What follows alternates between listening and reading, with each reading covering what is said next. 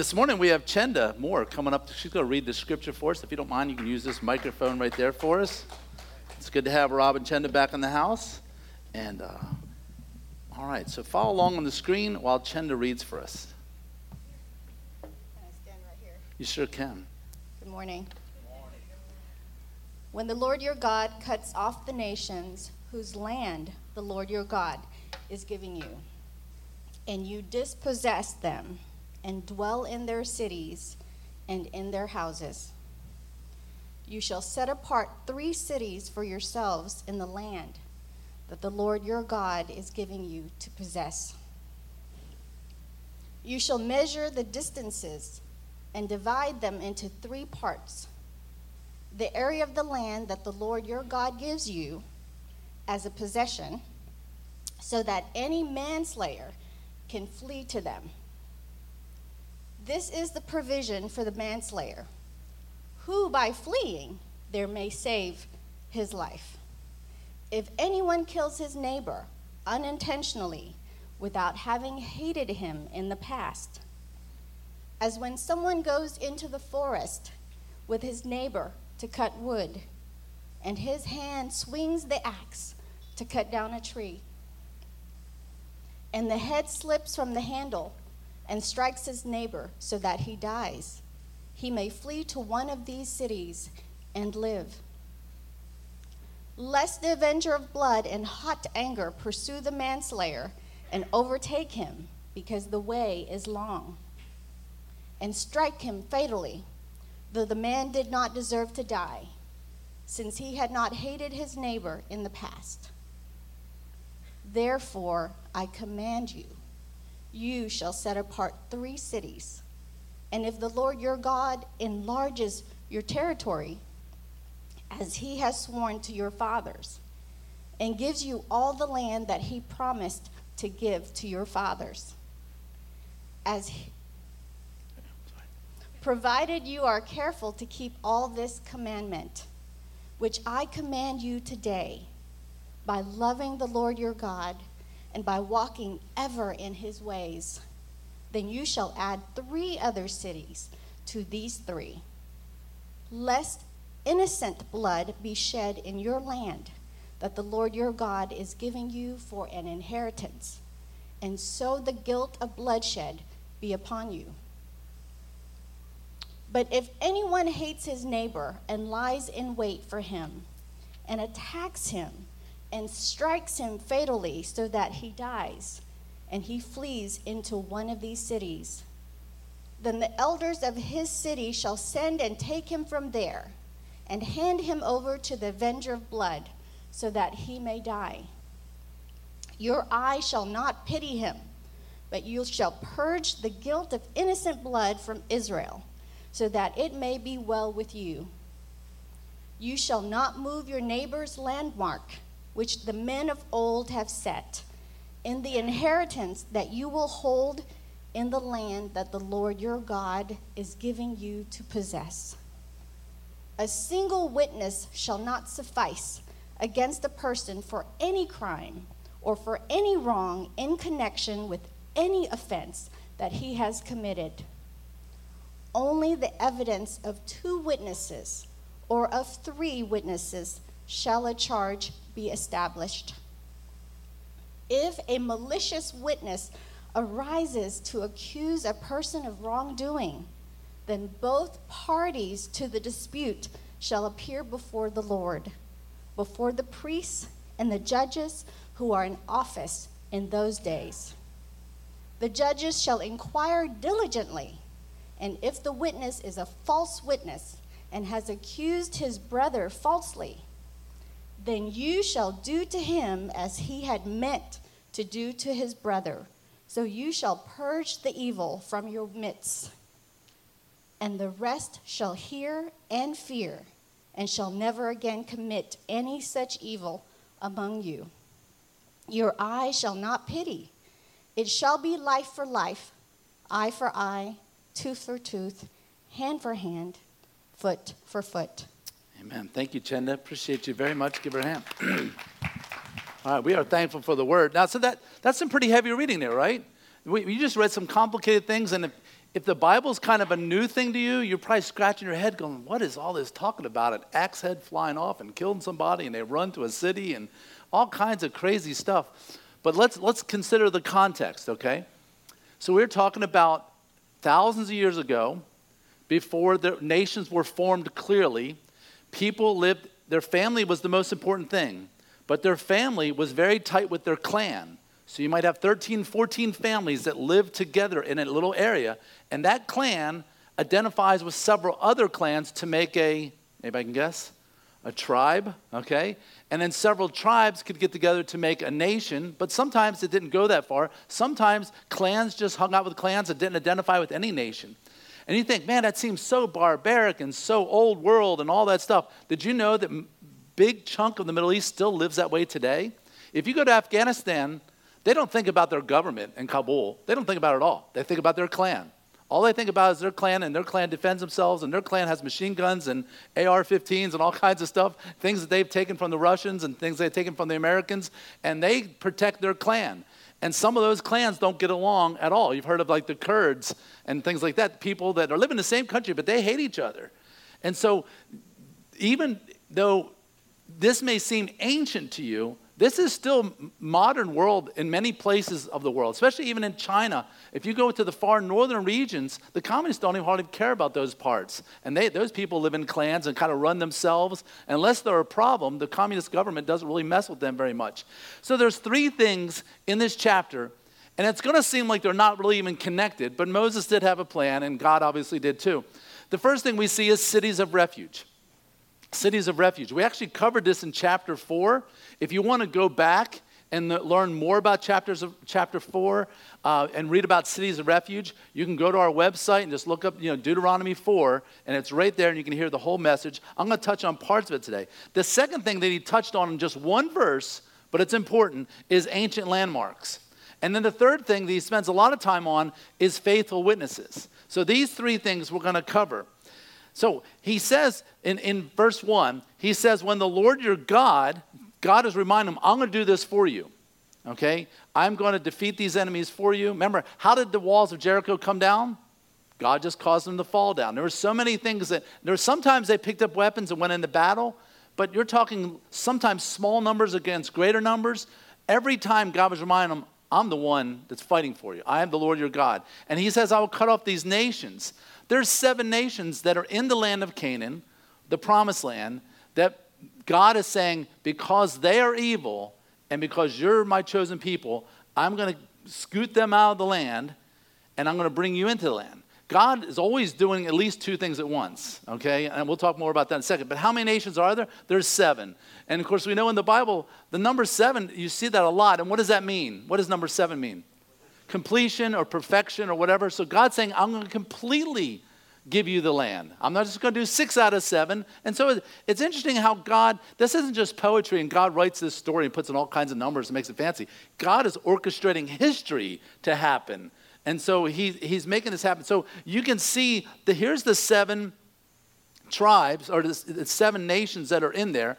And what's interesting, the whole thing is called the land of Canaan, but one of the tribes is the Canaanites. And you think maybe that'd be confusion, confusing, but if you know your history, if you're older like I am, you know, we used to, the Soviet Union, we also called them what? Russia. We called the whole country Russia, even though Russia was just one part of it. Okay? And and there was the Ukraine and, and, and, and, Slovakia and all these different parts of it, but we called the whole thing Russia. Just like here in the Promised Land, they call the whole thing Canaan, but really the Canaanites are just the primary tribe, but they have several others um, the Canaanites, the Amorites, the Hittites, the Jebusites, the Hivites, the Perizzites, the Girgashites. Some archaeologists think the termites were included, but we just see seven right here in this land. And God is going to systematically take out each one of them. And He does each one of them in a different way. And God's just really orchestrating history to teach Israel I'm the God that's in control. He says, And you dispossess them and dwell in their cities and their houses. Now, let's remind ourselves where did Israel just come from? Slavery, okay? They lived in mud houses and, and shanties, if you will, and all kinds of things like that. They came out of Egypt, and I guess literally they just got done wandering in the wilderness, so they went from mud houses to tents And now they're about to go into a land where people have built these massive houses. And God's going to give them all to them. They've got vineyards already planted, they've got fences already built, they've got all this stuff. All they have to do is go in and take it. Now, again, why is God doing this? It's not like, here's these innocent people. What, you're going to kick us out to give it to the Jews? No, these were evil people. And let me remind you that they were sacrificing babies they were forcing little girls and women into prost- temple prostitution. They were doing, they, this was like the most wicked p- group of people you can imagine. So God's doing two things at once He's punishing the evil and He's rewarding His people. And you'll, you'll see that principle that works in life a lot. In fact, in Proverb, it says, The sinner's wealth is laid up for the righteous. You know, there are people out there that are cheating and scheming and doing all kinds of things to build up their wealth. And God says, Yeah, you just keep on doing that for a while, but someday you're going to die, and I'm going to give all that to somebody else, someone else who deserves it. You see that happening all the time in society where people, where money is changing hands, and it always ha- seems to find a way where God can orchestrate to trickle down to those who need it. Um, you, you may be working in a job right now where someone got fired for stealing, and they got dispossessed from the job, and God gave it to you. You might be living in a house that someone was really using their money in a poor way and in, in, fact maybe an evil way and then they got behind and the house got foreclosed on and god gave it to you you know and then you got it for a great bargain because it was a foreclosure you may be driving a car where someone didn't make their payments because they were spending on drugs and that car got repoed and then they put it back on the lot cleaned it up and you got a great deal because someone else got dispossessed of that that's the way God works all the time. And so, which way are you going to live? If you live for God, you will see things just flow your way. And again, I'm not talking about name it, claim it, prosperity gospel. I'm not talking about that thing. I'm not saying that it's God's will for everybody to be wealthy. I'm just saying that Romans 8:28 applies to this kind of situation. Romans 8:28 says that God works all things together for good. God works what evil people are doing together for your good. And so this is a biblical principle you'll see all throughout the scriptures. And he says, You will set apart three cities. Now, again, in chapter 4, he already told them about three cities, but now he's talking about three new ones. And, and just follow me here. These three cities are, as, as Chenda read, cities of refuge. So, this is new to the world. The, the world is full of just pretty much barbaric people who don't really have any code. It's just pretty much whoever is strong enough to enforce their rules on other people gets to do so. But here Moses is saying, no, no, no. God has some biblical principles here. There is a big difference between if I hate somebody and I plan and premeditate their murder versus I'm out in the field working with them and we're cutting down trees and my axe head swings off and hits the guy in the head and kills him. Man, I'm sorry I didn't mean to do that. And because they were transitioning from a barbaric society to a civil society because of God's laws, God's law, always brings uh, civility to civilization and because I'm living in this transitional thing, man, I go explain to their family, hey, me, me, and your husband, we were working on the field and I accidentally killed him. What? And people all start drawing swords or picking up rocks and whatever, and they just going to avenge him. No, you, you don't have a, pl- you can't call 911. You can't, you know, run to the nearest courthouse. You can't do any that. You would, God says, okay, I'm going to set up cities of refuge. You run to the city of refuge. And when you get there, you tell the priest what happened. And here in this picture, you see this guy actually being chased as illustration. And he's being chased by the designated person in the family whose job it was to be the avenger of blood, is what they called him. Okay, remember the story of Ruth and Boaz? Boaz was that person. It was his job to make sure every widow was taken care of, and it meant he may, may have to be the first in line to marry them. But it also was his job that if anybody in the family got murdered, to avenge their blood. They were their own police force in that situation. So every clan had somebody who was the Goel, as the Hebrew word, who was in charge of taking care of the clan. They were kind of like the, the vice, the, the chairman of the clan. And so they would say, hey, brothers, let's get together. Let's go hunt this guy down. He killed our brother. And they would chase him down. And they don't know the whole story. Maybe they do, maybe they don't. And maybe they're going to be just and maybe they're not. But they run to the city. And when the priest gets there, the priest takes them in, shuts the door, and says, no, no, this guy's here. We're going to do an investigation. And the priest and the judges and the elders do an investigation, and they look for witnesses. And, and so all the stuff that we take for granted every day in our justice system was brand new here. This was brand new, inspired of God. Up until this time, it was like, oh, yeah, you kill me, I'll kill you.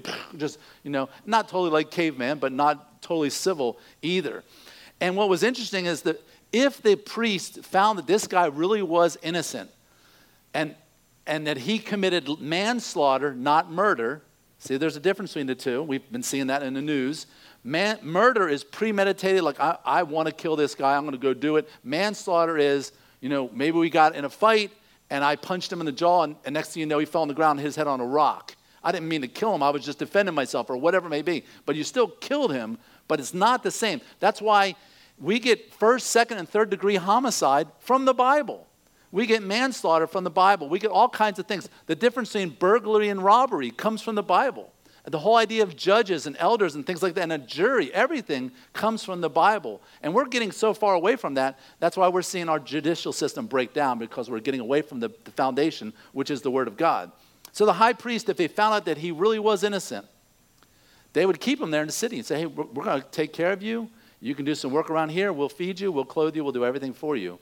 And then here's the, the amazing thing when the high priest died, the guy got to go free and leave the city and nobody could touch him. And this is just a beautiful picture of Jesus Christ, our high priest. In Numbers 35, it says, For he must remain in the city or, or, refuge until the death of the high priest. But after the death of the high priest, the manslayer may return to the land of his possession. And then we fast forward to the New Testament. It says that that's basically a picture of Jesus Christ. It says in Hebrews 4 For we do not have a high priest who is unable to sympathize with our weaknesses, but one, talking about Jesus, who in every respect has been tempted as we are, yet without sin. Isn't that a beautiful picture there? And so Jesus Christ protects us. And guess what? When Jesus Christ died for our sins, we're set free. And it's an amazing picture here. In fact, everything in the Old Testament, it points to Jesus. And so when you're reading your Old Testament, think about where do I see Jesus in this passage? And in verse 3, it says, You shall measure the distance and divide into three parts the area of the land. So basically, so everybody has equal access to this. Let's measure them out, spread them out based on the population and the geography, and that the Lord your God gives you as possession, so that any man's slayer can flee to them. And so, what he, he initially told them in, in chapter 4 here's the three places. Now he's saying that if you'll obey me, I will give you even more territory, and you can add three more cities of refuge. And here's what it would, would have looked like. But in history, you find out, as you read your Old Testament, there was only three the whole time. Ne- they never did add the other three. Why was that? It's because they were disobedient.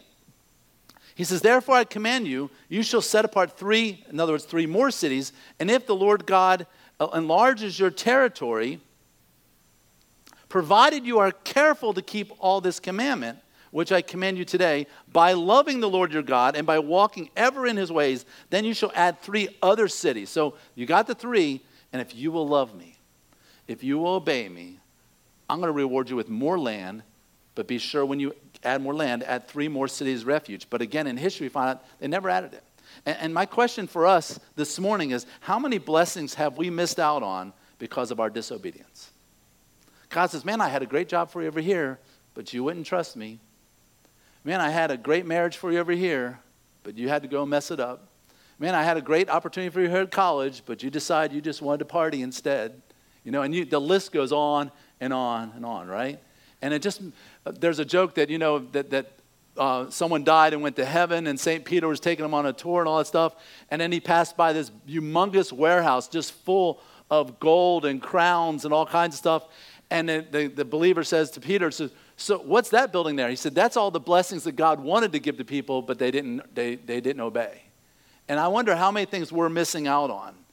It, it says here in Romans 8:32, it says, God who did not spare his own son, but gave him up for us all, how will he not also graciously give us all things? There's so much more that God wants to give us. So much more. There's so much more in, in the way of blessings that God wants to give, but he has to attach to it a requirement, and that's obedience. Every parent in this room knows that your children can't get everything they want. That there, there's certain things they get just because they live there. They get a bed, they get food, they get clothing, But if they want more things, then they want they have to prove themselves to be responsible. You know, your kid may be at the age where they want a phone. But if they're not acting responsible, they're not going to get the privilege of a phone. You know, if they if they keep breaking the Xbox that they got, don't expect a new one for Christmas. You know, you got to prove yourself responsible. And God the Father does the same thing with us. He wants to give us more, but we've got to prove ourselves responsible. And it says here all things. But what kind of all things are we talking about? Let me, let me talk to you about the kind of things that, that I'm talking about. I'm, I'm not talking about if you're obedient to God, you're going to be driving a Mercedes if you're obedient to God, you're going to live in a six bedroom home. Now, let the, leave that for the televangelists, and you can waste your money by giving it to them if you want. I'm not talking about that. Here's the kind of things I'm talking about I'm talking about whatever trial you're going through, you get the peace that passes understanding. That even though everybody else is freaking out, you're like, I don't know why this is happening, but God's got this. He's in control, and, and I can put my head on my pillow at night and go to sleep and have peace in the midst of trial. That God wants to give you a happy marriage or a happier marriage and then you'd be like, I can't believe how happy we are. Yeah, we're not perfect, and yes, we still fight, but I cannot believe that I, I have someone like you loving me. I don't deserve that. That's the kind of, you know what that's what God wants you to have?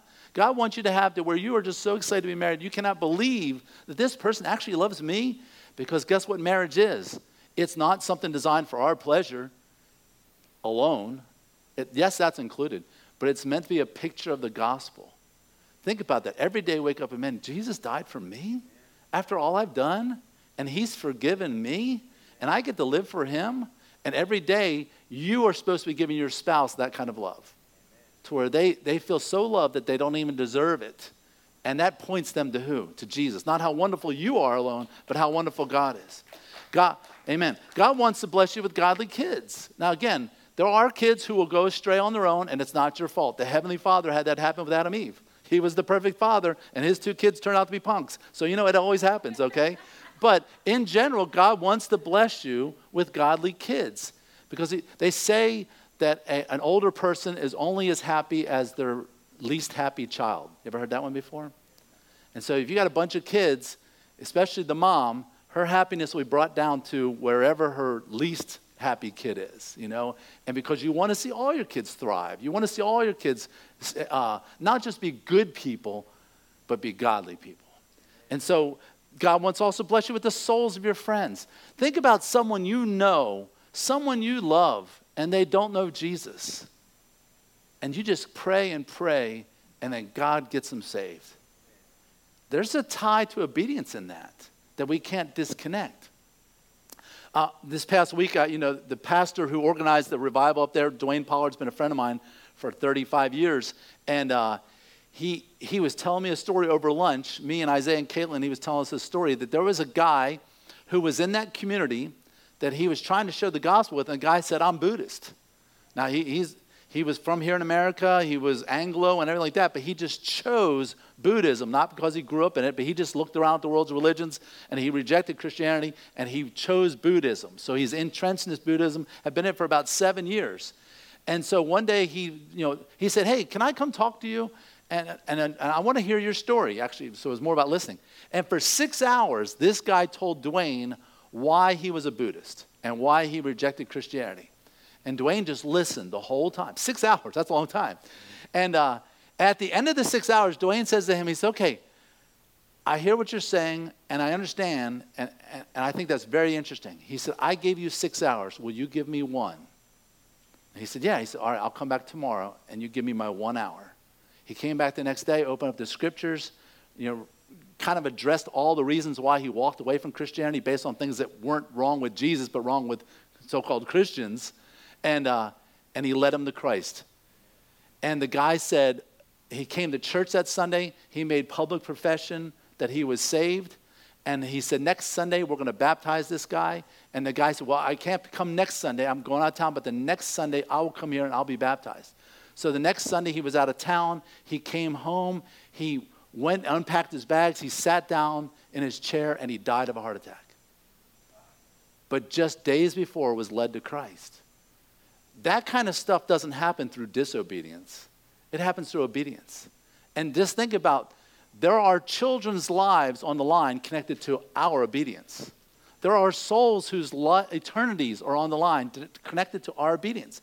No man is an island, to quote one great author.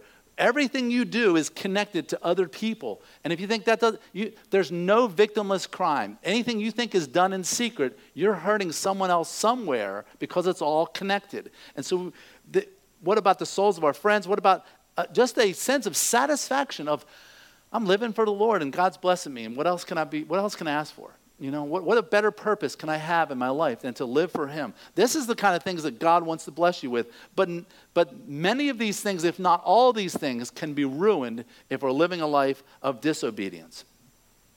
So the second thing here, so you got the, the, the, cities of refuge. Now we got one verse here, the ancient landmarks. He said, you shall, not you shall not move your neighbor's landmark. It's just what it says. It's a place that marks the land. Okay? Everybody around this, this time the world is, is farmers or shepherds or a little bit of both, okay? So property is everything. You stay on your side, I'll stay on mine. So they would put big stones up to mark the corner of their property, and then a big stone in that corner, and a big stone in that corner, and maybe even several stones along the way, and fences and all kinds of stuff. The better, the more money you had, the more you can mark off your property. And then what happened in Israel? Fa- property stayed in families for generations. And even if you sold the property, guess what happened at the year of Jubilee? It went back to the original owner. So basically, all, when you bought property, all you're doing is leasing it. So if there was four years before Jubilee happened, you were leasing it for four years. Then you had to give it back. So you, that would affect the price. Let's say Jubilee just happened and you buy a piece of property, you can have it for 50 years. Guess what happens to the price? It goes up. If Jubilee is in three months, but you really need this land, you're not going to pay very much for it, and it might be a win win situation. But marking the property so that you don't remove the ancient landmarks because you need to know where what tribe does this belong to which clan does this belong to which family does this belong to? And they needed to know the history. And he says which the men of, old have set an inheritance that you will hold in the land that the lord your god is giving you to dispossess. He said so be careful because those things are there for a purpose Romans 8:30, sorry, wrong way. And here's a picture. These are actually landmarks that are in Israel today. Now, we use the word landmark uh, metaphorically. We say the Supreme Court gave a landmark decision. In other words, they put a big stone in the ground that, hey, this is the way it is, and this is the way it should be for a long time. And we call that precedence in the court. And so you see landmarks everywhere around the Middle East. You even see it um, in our culture here today, but primarily it's with fences. You'll see those guys out there with the camera, like scoping another guy holding the thing or like that, and they're marking off lines. And those things, you can't even buy a house without getting those lines established, and they should not be messed with. Um, funny story when I, when I bought a house in Lake Jackson, um, the neighbor who lived next door to me was an older man, he was a widow and he and he had a nice piece of property there and he came over and he said hey welcome to the neighborhood glad you're here blah blah blah. And uh, he said hey i just want to tell you something. Because the lines were done wrong my fence was accidentally built four inches on your property. And he said if you want i'll tear it down and move it back. I said four inches who cares? I don't care i'm trying to be a good neighbor you know and, and he was trying to set, do the right thing and he was willing to tear it down. And if I, if I had been a stick in the mud i could say yeah tear your fence down. I want my four inches you know. But uh, i said no don't worry about it. Who cares?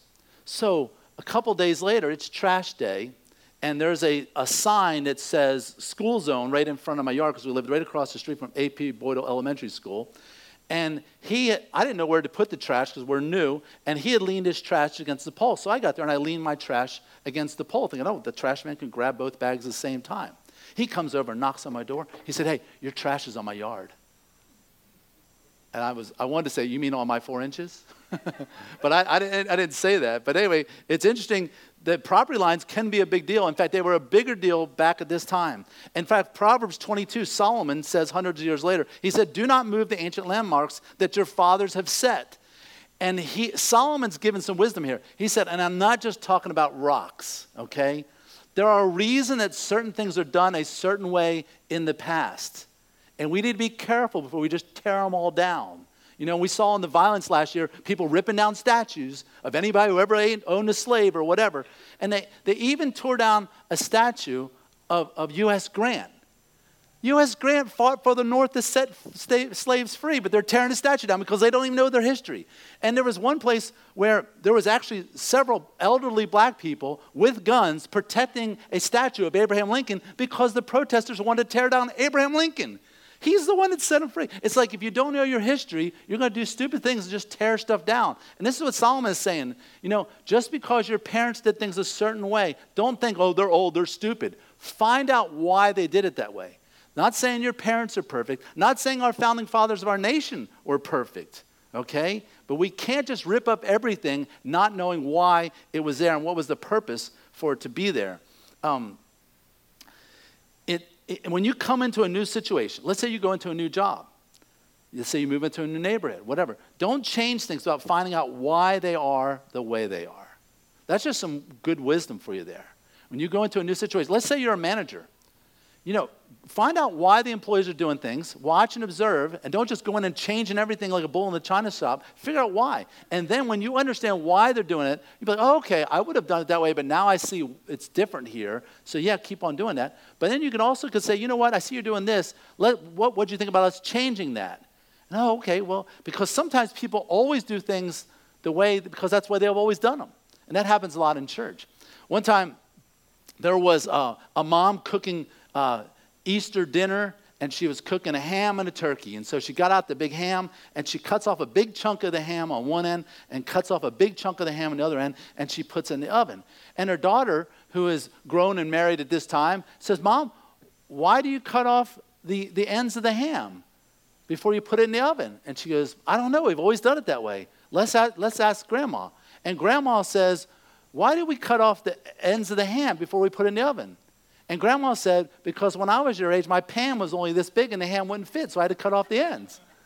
But here they're cutting off thinking it bakes better or whatever it may be. But people do things sometimes not even know why. Not every tradition is good. Some traditions are man made and they need to change. There are some things, for example, you know, when, when I, you know, I grew up in church where we opened the hymns. Well, then technology happens where you can put stuff on the screen. And did you know that was like a big fight in churches? Like, what? We're not going to sing out of this holy book, this hymnal that God gave us, the 67th book of the Bible? You know, they were just so freaking out. Like, I'm not going to sing off the wall. You know, you can keep all that stuff. I'm going to sing out of God's book, the hymnal that God gave us. You know, it's like, come on, man. That's, that's a man made book. You know, and people, they get all caught up in certain traditions. There was, there was this one country church, true story. Sam Rainer, fresh out of seminary, takes a small country church up in Illinois, and uh, there's only like 14 people in church that morning, including his family of five. Okay, this is how small this church is, and this church is country as country gets. So it's his first Sunday there, and one guy's up there leading, singing, everybody's singing, and they're going through the hymn book and all that stuff like that, and they pray, they take up the offering, all that stuff, and then Sam gets up to preach. And so he, oh, he says, Good morning, ladies and gentlemen. And he goes through, my text this morning is from whatever verse of the Bible, and blah, blah, blah. And this old lady in the back goes, Turn on Jesus. And he's like, What? Is that like a weird way of saying amen or what? So he just kind of goes with it and just keeps reading his scripture and he starts preaching. And she goes, Turn on Jesus. He's like, What? So he keeps on preaching. She goes, Turn on Jesus. And he looks at the deacon and like, and the deacon gets up and goes to the back behind him, and there is a plastic Jesus that when you pull the switch, it turns on with a light bulb. And it was the church's tradition that when the preacher got to preach, he turned on Jesus, and Jesus glowed while he was preaching. you can't make this stuff up, people. it's crazy. And yet, some people get in situations with churches where they are so stuck to their traditions that they can't do anything. And that's why when we started Revolution Church, we threw out everything and started over and say, what does the Bible say we're supposed to do? We're supposed to sing, we're supposed to preach, we're supposed to pray, we're supposed to give, we're supposed to do the Lord's Supper. Let's stick to those things. And if we added some other things, great, great, but we don't have to do anything else unless it's those things and, and just let, let's just be church. Let's just, let's just do what God wants us to do. So, yeah, there are some traditions that are man made and they need to change. But there are some traditions that are very biblical and they need to stay. And so we're not going to toss out the Lord's Supper because that seems old and an- antiquated. You know, there's churches that have done that. Like, oh, we don't want to focus on blood and stuff like that. We're not going to do that anymore. you know. And there's some churches that say, you know, we're just not going to, we're not going to sing. We're going to paint pictures instead. Well, if you want to paint pictures, that's fine. But I think singing is a commandment over and over again, sing unto the Lord a new song and all those commandments. So we need to stick to the Bible and make sure that those landmarks in the Bible are not easily moved. Matthew 5 17, Jesus says, Do not think that I've come to abolish the law or the prophets. Those landmarks that were the foundation of Christianity. He says, I'm not here to be a revolutionary and just destroy people. Yes, Jesus was revolutionary, but he was revolting against the traditions of men, not the biblical principles of God. He said, I haven't come to abolish them, but to fulfill them. And so just use some wisdom and some common sense when it comes to old fashioned things. Ask yourself why they're there. Not, they're not all good. Some can stay just because you want them to. Some need to stay because God wants them to. So that brings us to the third point faithful witnesses. Faithful witnesses. It says, A single witness shall not suffice against a person for any crime, for any wrong in connection to any offense that he has committed. Up until this point, that's what it was. It was my word against your word. And I could say, You stole my cow. And they could say, No, I didn't. And if everybody believes you, then we're all going to beat you up and throw you in jail or whatever. Or we're going to go steal your cows because you stole mine. It was my word against yours. And Moses saying, no, no, no. We're not barbarians. We're going to step up the law here. And because people can make any accusation they want, you need to have two or three witnesses. One witness, you have no case. Two witnesses, you have a case, but it's weak. Three witnesses, you've got a strong case. And you know, this is still in the judicial system today that if you got one witness it's like, ah, there better be some DNA or some other circumstances involved to act as another witness, or we're going to throw your case out. Two witnesses, you got a case, and the judge might hear it, but it's a weak case. You need to know that going in. The judge may throw this out. But if you got three witnesses, and again, a witness can be circum- photographs, videotape, those can count as witnesses. A witness today doesn't have to always be a person, and even circumstantial evidence was, was part of the law back then. Um, and he says, he says, only the evidence of two witnesses or three witnesses shall a charge be established. You can't even go to court unless you got two or three. Everything else was thrown out. Um, John chapter 5, verse 3, Jesus applies this principle. You'll see the two or three witness phrase over and over again in the New Testament. Jesus says, If I alone bear witness about myself. So here Jesus is saying, Hey, I'm God in human flesh, I'm the Messiah. And they're like, No, you're not. He said, Okay, you know, let's let's have a court case about this. Let's not literally, but let's do what we do to prove anything true. If I alone bear witness myself, my testimony is not true. If I'm just some crazy guy saying, hey, I'm the Messiah and I'm God here in human flesh, then great, you can dismiss me. But there's another that bears witness about me, and I know that the testimony that he bears about me is true. You sent, you sent to you, you sent to John, and John, it's John the Baptist, he was the forerunner of Christ, and he has borne witness to the truth. Okay, so it's not just me saying I'm the Messiah. John the Baptist, who also baptized and preached and did miracles, he's saying I'm the Messiah. He said, But the testimony that I have is greater than that of John. I, you only have my testimony, you don't have John's testimony. I've got greater than that. He said, For the works that the Father has given me, accomplished the very works that I am doing, they bear witness about me that the Father has sent me. And on top of that, the Father that sent me himself has borne witness about me. He said, So I've got my testimony, I got John the Baptist's testimony. I've got the miracles I'm doing, try to argue with that, and I've got the Heavenly Father's testimony. Because remember, when Jesus was baptized, he said, What? This is my beloved Son in whom I'm well pleased. They all heard this voice from heaven and the Holy Spirit that descend like a dove. And at the transfiguration, the Father says it again This is my beloved Son. So the Father's testified twice. Jesus performed a boatload full of miracles, no pun intended, all over the place that people could not argue with. And he's saying, so you got John the Baptist, forerunner, and the reason John the Baptist was a big deal is because the Old Testament, all the Jews knew that a forerunner would come before the Messiah. There'd be somebody saying, hey, the kingdom of God's here. Get ready, get ready, get ready. And John the Baptist did that. So he fulfilled prophecy. He fulfilled prophecy by miracles. You've got a voice from heaven, not once but twice, saying, This is my beloved Son. And then you got Jesus saying, Yeah, I am. So you've got not just three witnesses, you've got four. Jesus goes the extra mile in proving who he is. Back to our text here in Deuteronomy, he says, if a malicious witness arises to accuse a person, so that's someone who's making the story up. They've got a grudge against you, and so therefore they're going to accuse you of some wrongdoing. Then both parties to the dispute shall appear before the Lord. Now, they're not going to appear before God Himself, they're going to appear before the Lord. How do they do that? Before the priests and the judges whom God appointed.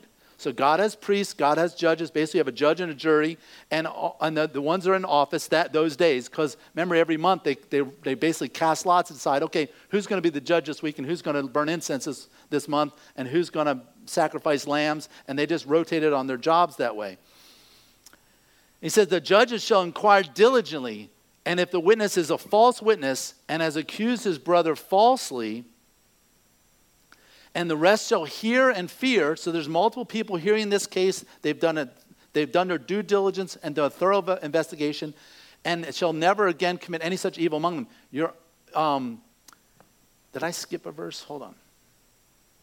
Let me go back here.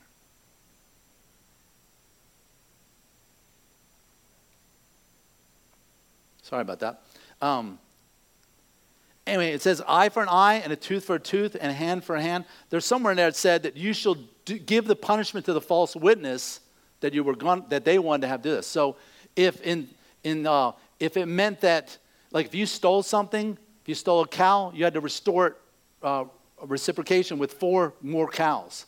So if someone accused you of that, and they were falsely accused that, guess what? They had to give four cows, or whatever. If, if it might be a beating with a rod ten times on the back, then now you're going to get it. So people didn't make false accusations very easily, okay? It was a pretty dangerous thing because you were going to be in big trouble. Like today in America, you, you could bring a false, uh, like a, a, a bogus trial, a bogus charge against someone, go to court, and you lose. What's the worst that happened? You just pay the lawyer's fees or whatever it may be. Um, and so you see this eye for an eye and a tooth for a tooth. So there's false witnesses or, or malicious witnesses, but then we see that Jesus is the faithful witness. Revelation chapter 1, verse 5 says, Jesus Christ, what? The faithful witness. Now think about that. You've grown up in a culture where any false witness could just ruin your life. And yet now Jesus says, But I'm the faithful witness that can make your life great. He says, He is the faithful witness, the firstborn of the dead, the ruler of the kings of the earth. To him who loves us and has freed us from our sins, what? By his blood. You see, other people can testify against you, and say you're guilty, and they might be right. You may really be guilty. They could bring false accusations, but Jesus Christ says, Yes, you've sinned, but I paid the price for your sin. And he's the witness that stands before the throne and says, I've paid the price.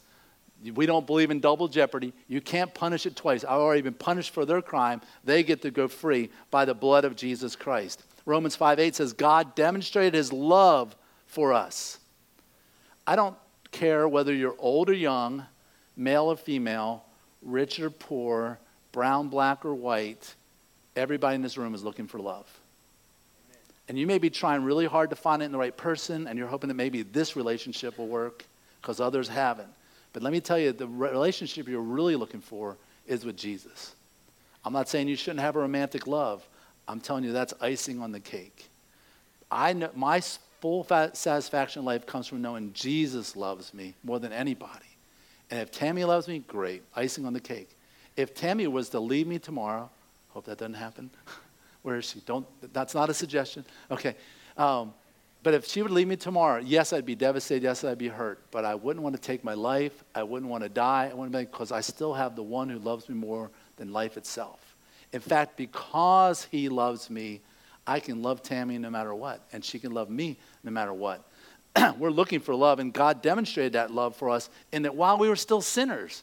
You see, we say, Well, I'll love you if you love me, and I'll love you if you're nice and you're good looking, or I'll love you whatever, and I'll be nice to my neighbor if he does this or that. God loved us while we were sinning against him. While, we're, while we were saying with our actions, with our thoughts, You're not going to run my life. I'm going to run my own life. I'm going to live the way I want to live. I don't care what you do. And God says, You know what? Jesus is still coming. He's still going to take the nails for you. Yeah, but God, I want to do what I want to do. He's still going to take that crown of thorns. But God, I want to make my own choices. He's still going to be beaten and he's still going to die. But here's the good news He's going to rise again. And you can choose to follow him. He's not going to make you. You can choose to follow him, or you can choose to reject the greatest gift you've ever been given. He died for us while we were still sinners. I want you to bow your head if you would. Just let's have a time of prayer right now. I want you to literally bow your head and close your eyes, not because there's something magical about doing that, but because it's the only way to really block out everything around you and focus on Jesus Christ right now. My question for you this morning is Do you know this man, the God man, the God who became human flesh, lived the perfect life, and was the perfect sacrifice for your sin? You know your sin, right? I know mine. Several come to mind right off the bat that I'm so ashamed of. And you, you have your own list, right? Jesus died for all of them. He loved you that much. And so the punishment's been paid. You don't have to go to hell. You don't have to be cast away for all eternity. You can spend forever in heaven just by simply giving your life to Jesus because he gave his life to you, for you. You could pray a prayer, something like this. The prayer doesn't save you, it's faith and trusting Jesus. But you say, Lord Jesus, thank you for dying for my sins. So many horrible things I've done, but yet you paid for all of them. That's what the Bible is telling me this morning. So, Lord, I don't understand all this, but I, I give my life to you. I want to follow you in your footsteps. I'm thankful that you've forgiven all my sins, past, present, and future, that I am washed in your blood. I am made clean in your eyes. So I give my life to you. Thank you for forgiving my sins. I accept you as Lord and Savior. In your name I pray. If, you, if you've made that decision this morning, please let me know about it. I'd love to help you take your next step as a new believer and learn to grow and follow Jesus. In fact, uh, there's a few people here are here for the first time today. Let's give the, all guests a hand. We're glad you're here. We, we want to give you a T-shirt if you if you want. You got several to choose from back there. Amanda's over here. Wave, wave your hand. Amanda and Charles will be glad to help you uh, at the back table. Just fill out one of these Connect cards so we can know who you are and follow up with you to see if, if, if you have any questions about today. If you want a T-shirt but you're not a first-time guest, you can buy one for a $10, $10 donation there at the back as well.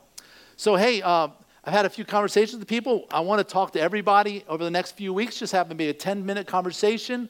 Just text me when is a good time to call you and we can just chat. I just want to know what's going on in your life. I want to know how can I help you spiritually and more importantly, I want to pray with you over the phone. So if you would schedule that, you can text me anytime and let me know when's a good time to give you a call. Um, we're continuing to wash our hands and wear a mask if necessary. And uh, again, if anybody here is here today in person and you find out you test positive this week, please let us know as soon as possible, and we will not have in person services the next week. That's our protocol. Thankfully, we've only had to do that uh, for one period of time, so we're thankful that. Uh, as, as this thing seems to die, as more and more people have gotten it and can't get it again, or they've gotten vaccinated, or a combination of the two, we're seeing you know it becoming safer and safer to meet in person. So we want to encourage those of you watching from home. You haven't been here for a while please think and pray about when you want to come back because we miss you, okay? We want to see uh, God's house full and we want to not have to live with this substitute of uh, supplement of, of online church. We want to have the real thing and be gathered together in person. Um, so I want to continue to thank you for being a giving church. We're able to do some great things with our missionaries that are sharing the gospel. And several of you have asked about our building fund. It's growing because there's people consistently giving to it. So be thinking and praying about what you could give to our building fund so someday we could have our own location, which would be really cool. Um, we also are still needing a few more people to help once a month or maybe once every other month back there in childcare because we're going to continue to, and hopefully in a month soon, we're going to add more children's ministry as we get, out from under this COVID business here. So, hey, life groups uh, are continuing this week. Text me for information about that. Next week is what? It's Mother's Day. So we're going to have a special gift for every mom in the house next Sunday. So please join us next day, next Sunday for Mother's Day. And uh, we uh, invite someone you, you that maybe doesn't attend Revolution Church to join us for Mother's Day. All right, let's do question and answer right now. Let's see if I have any questions. I think I saw a couple come in. Um, let's see here. And if you could text that in any time now. Um, let's see here.